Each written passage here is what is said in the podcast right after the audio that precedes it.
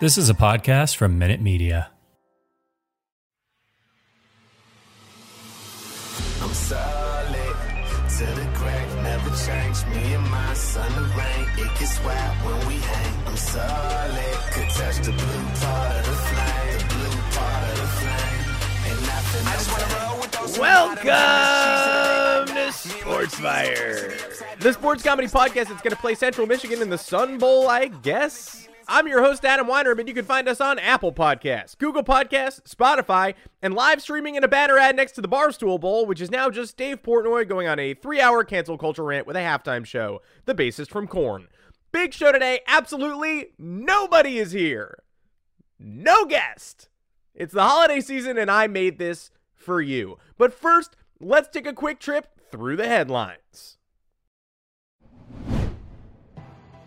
The New York Giants announced head coach Joe Judge and quarterback Daniel Jones will be back in 2022, while Giants fans announced they'll be back in 2023.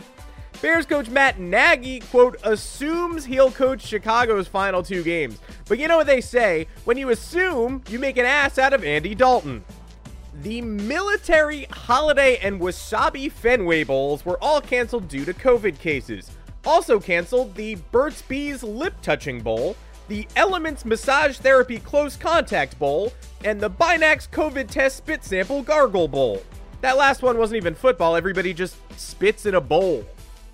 The Georgia Bulldogs are battling back against a quote COVID hotspot before the national semifinals against Michigan, and they really seem to be banking on the fact that dogs couldn't get it. If it turns into a full blown outbreak, the weakened Georgia defense could allow something like, I don't know, 41 points and 421 passing yards. Ah, sorry, that's what they did full strength against Bama. My bad. Vaccinated NBA players can now return after quarantining for only six days. Meanwhile, unvaccinated players are only allowed to kiss outside team facilities. NFL players can also return after just five days and do not have to get tested again, per the CDC's latest recommendation, which is a great way to learn the CDC is full of Packers and Bucks fans.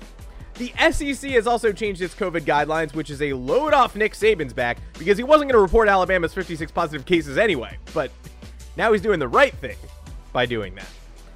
Joe Burrow broke the Cincinnati Bengals passing yardage record with 525 against the Ravens. That total edges past the previous record, Andy Dalton's 131. P.S. Who on earth let Matt Schaub throw for 527 yards back in 2012? The Jacksonville Jaguars. Got it. Could have guessed that without Googling, actually. Only shocker is Schaub wasn't somehow also on the Jaguars at that point.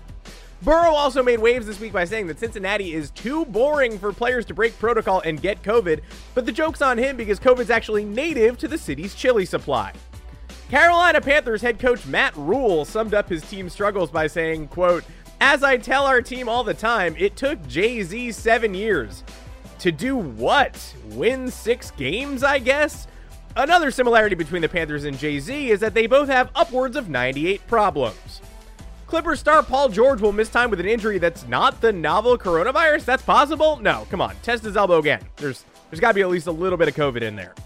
Steph Curry has reportedly gained 15 pounds since entering the NBA. Meanwhile, I have gained 15 pounds of eggnog weight this week.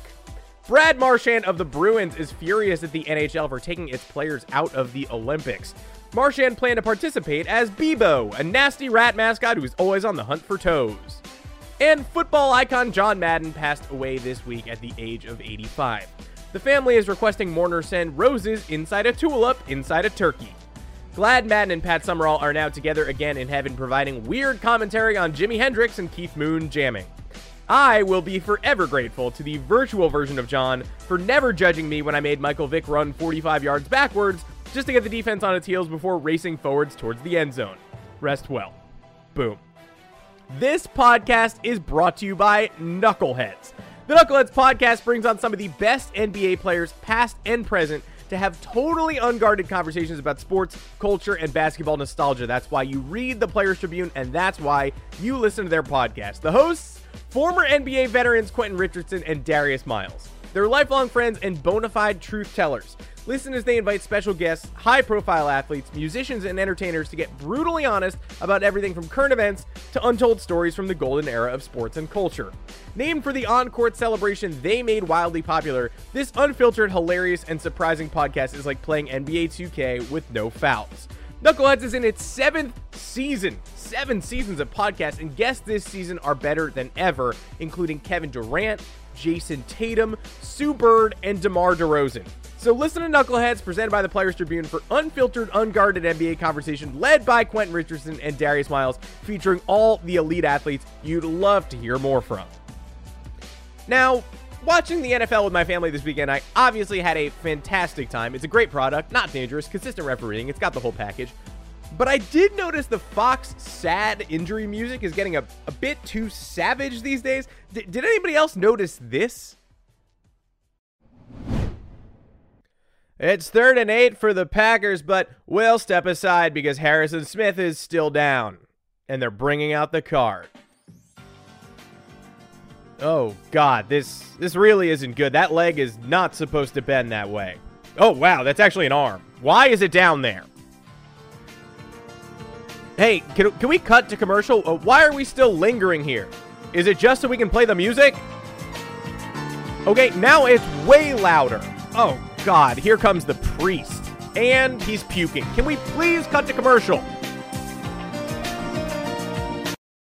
Yeah, that definitely felt like overkill, especially once the arm showed up where the leg should be. You, you would have thought that would be the end of it, but that wasn't the last time I heard the sad injury music over the holidays. Uh, I'm not sure you all noticed this, but the music seems to have gained power and taken on a life of its own. Anybody else noticing this? Here, listen.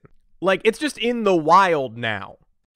Hey, uh, Marion, seriously, uh, have a good Christmas. You too, Alex. Hey, uh, wait, before you go, um, I, uh, I like you. I like you too. You've always been such a good friend. No, I, I really, really like you. Oh, Alex, I'm sorry. I'm actually going to my boyfriend's parents' place for the holidays. Um, okay. Hey, where's that music coming from? Is that the Fox Sports robot? Is that your boyfriend? See? Was that kind of weird? Not the fact that I snooped and recorded that entire private conversation, the other part. And then I walked past the Brooklyn Bridge and heard this. Why me, God? Why me? I go to church every Sunday for 30 years and my wife walks out the door and never comes back.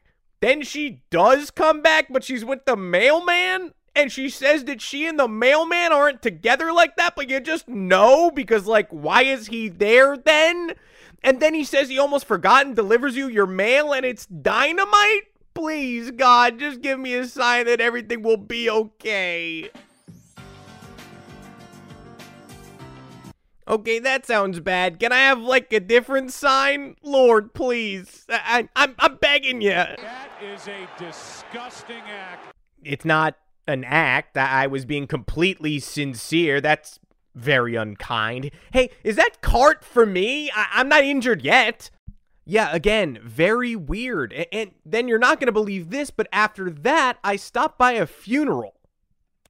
We are here today not to mourn the death, but to honor the life of Fox Sports composer Alan Nordine, a genius who could create a song for any mood on any football broadcast. Alan was taken from us tragically and far too soon when he was run over by an injury cart. Let us bow our heads as we remember a devoted husband and father.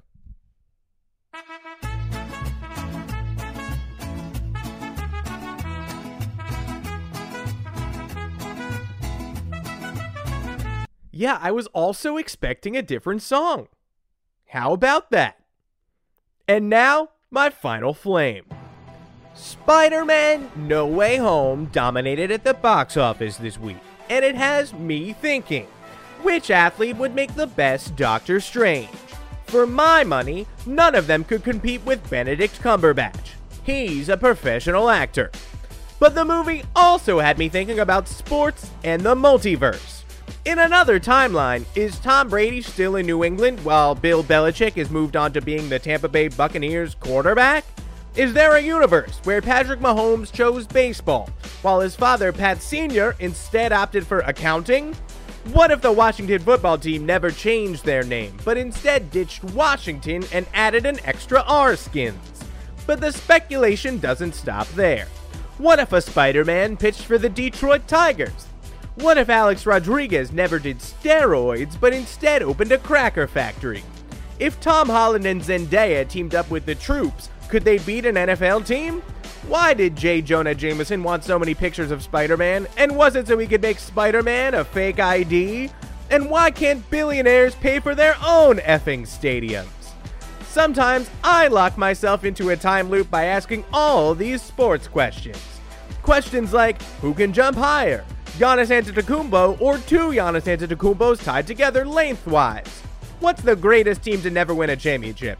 The 2007 New England Patriots or the Bernie Sanders campaign? Why not go for two after every field goal? If I reared back and threw a baseball as hard as I could, could I whip it through an eye socket? Why does my father have a framed photograph of Terrell Davis perched on his piano? And why is the glass cracked? We may never know. This is one multiverse I never want to Spider Man. Happy hunting! My thanks to the Sad Fox injury music. We'll see ya in the new year.